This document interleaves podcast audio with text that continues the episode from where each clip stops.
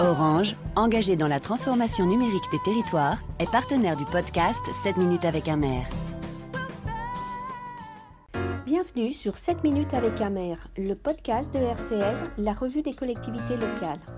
Dans un contexte sanitaire particulier, les maires témoignent. Bonne écoute. Monsieur le maire, il s'agit de votre premier mandat. Comment voyez-vous votre rôle en tant que premier magistrat de la commune?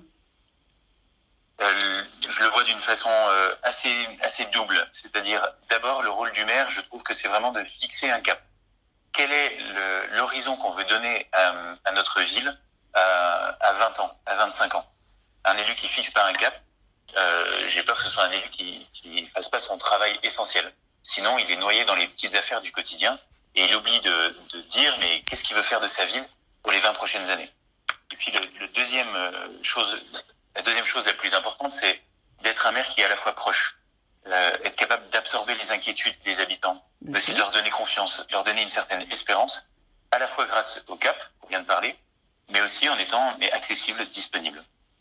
D'accord, très bien. Alors parlez-nous des premières mesures que vous avez fait voter au conseil municipal. Alors un petit peu dans le sens de ce que je vous dis là, euh, je, je considère qu'il est essentiel de, euh, de savoir comment on veut travailler, comment euh, on veut aussi être euh, proche des habitants euh, avant, avant d'avancer vraiment très concrètement dans le projet qu'on souhaite. Nous, on a un projet fort qui est Saint-Dizier cœur de ville, qui vise vraiment à redynamiser Saint-Dizier en passant par son centre-ville, mais aussi à avoir un centre-ville qui soit capable de tirer tous les autres quartiers. Ça, c'est notre projet, allez, j'allais dire le projet majeur. D'accord. Mais les premières mesures que j'ai vraiment mises en place, c'est d'abord une mesure pour rétablir la confiance entre les élus et les citoyens. Mon constat le plus dur euh, à l'issue de l'élection, c'était bien sûr l'abstention, alors due au Covid-19, mais aussi à, à une défiance qui s'installe. Et voilà, moi je suis élu depuis peu, euh, j'ai pas été dans le monde politique euh, depuis mes dix ans, euh, je suis un petit peu novice dans ce domaine-là, et je trouve qu'il faut rétablir cette confiance. Donc j'ai mis en place des permanences du maire. Tous les mardis matins, de 9h à midi, mon bureau est ouvert sur rendez-vous à tous les citoyens qui veulent me rencontrer. Et puis j'ai aussi mis en place des visites de quartier. Euh, je vais dans tous les quartiers, une immense après-midi par quartier. Euh, je rencontre les citoyens, les commerçants, je vais voir les familles en sortie d'école. Je rencontre les passants, je rencontre aussi le terrain, c'est-à-dire euh, les problèmes qu'on voit euh, de façon un peu quotidienne. Vous savez qu'à l'échelle d'une ville paraissent un détail, à l'échelle d'une vie, bah, finalement peuvent pourrir un peu le quotidien quoi un trou dans le trottoir un éclairage qui est pas bon qui est pas sécurisé etc et donc je parcours les quartiers et je finis par une réunion de quartier assez intéressante et même passionnante à chaque fois et la dernière chose que je fais de ce point de vue la confiance entre les élus et les citoyens c'est qu'on va revisiter complètement les réunions de quartier qu'on faisait en tout début de mois on reprend ça complètement pour que ce soit un peu innovant pour que les gens puissent vraiment être des, des acteurs de leur quartier et pas juste faire remonter des toutes petites difficultés après le grand deuxième aspect c'est sur l'aspect de la gouvernance politique.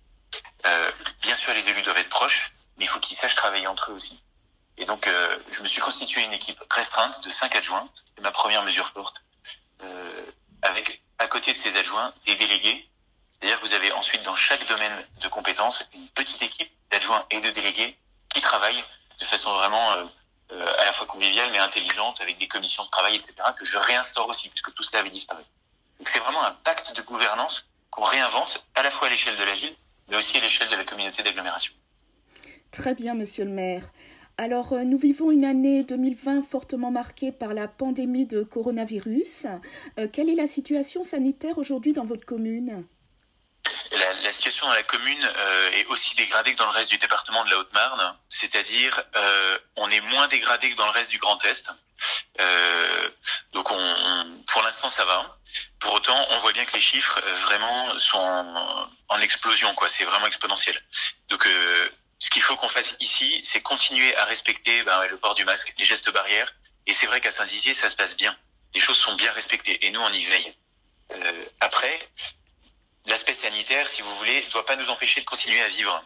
Donc euh, le message moi que je veux donner aux habitants et que je donne euh, vraiment à travers la presse, c'est un, respectons les gestes barrières, mais deux, ayons un esprit de conquête pour continuer à faire ce qu'on aurait normalement voulu faire. Euh, il y a une foire de la Sainte-Catherine, il y a les marchés de Noël qui arrivent, il y a le 11 novembre, il y a Halloween, il y a des randonnées, des choses qui sont prévues. Continuons à le faire, en respectant les gestes barrières, en respectant les consignes sanitaires. La grande tentation, c'est tout annuler, de tout arrêter. J'allais dire, c'est vraiment la facilité. Ne cédons pas à cette facilité-là, continuons à vivre au maximum. D'accord, très bien. Alors, euh, parlons à présent environnement, défis climatiques. Euh, quelles seront vos actions, monsieur le maire? Oui, c'est comme ça que je le disais pendant ma campagne. L'environnement, c'est pas une option, et c'est même une condition de la réussite de notre territoire. À horizon 20-30 ans, si on ne s'est pas saisi maintenant de ces sujets-là, je, sais qu'on ne sera pas un territoire résilient, qu'on ne sera pas un territoire qui sera capable d'accueillir des habitants, qu'on ne sera pas un territoire qui sera capable de résister bah oui, à un réchauffement climatique qui va être brutal. Donc euh, la première chose que j'ai faite, c'est de nommer un adjoint à ces questions-là, puisqu'on n'en avait pas, ainsi qu'un vice-président, qui eux, la consigne que je leur donne, mais c'est de traiter la question environnementale de façon vraiment globale, pas juste d'aller de petite mesure en petite mesure, mais de se dire sur les mobilités, sur la gestion de nos ressources, sur l'alimentation locale, euh, sur la, gestion de nos déchets, d'avoir vraiment une, vision cohérente. Donc il y a un grand schéma qui est en cours de rédaction euh, et de réflexion avec les élus pour prendre la question de bout en bout on n'est pas un maillon de la chaîne qui nous manque. D'accord, très bien. Alors, euh, aujourd'hui, la fracture numérique est une triste réalité. Le numérique bouscule aussi les institutions. Quels sont vos projets à venir pour votre commune autour du numérique? Oui, euh, ma façon de concevoir le numérique, c'est vraiment comme un outil. Je trouve que l'erreur, le risque, c'est de se dire il faut être numérique. Voilà, pour être numérique, euh, des villes se déclarent smart city, on est une ville de 25 000 habitants. Là, euh, être une smart city avec des capteurs euh, de flux euh, ou autres un peu partout dans la ville, ça aurait pas de sens. que ce soit vraiment un outil au service de notre projet politique. et voilà, le numérique peut être un outil au service du développement économique, peut être un outil au service de la qualité de vie avec la fibre optique. Par exemple, on booste le déploiement de la fibre optique autant qu'on le peut auprès de l'opérateur Orange pour qu'il déploie ça le plus vite possible. C'est un outil aussi au, service de la participation citoyenne. On va se doter d'outils qui vont permettre à la population de dialoguer avec nous de manière la plus fluide possible. C'est un outil enfin au service de la transition environnementale.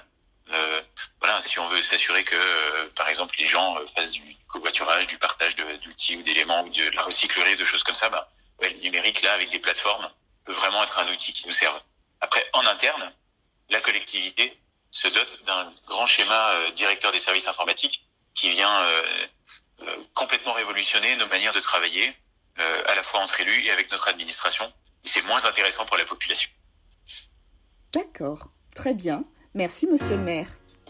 Merci à vous, madame.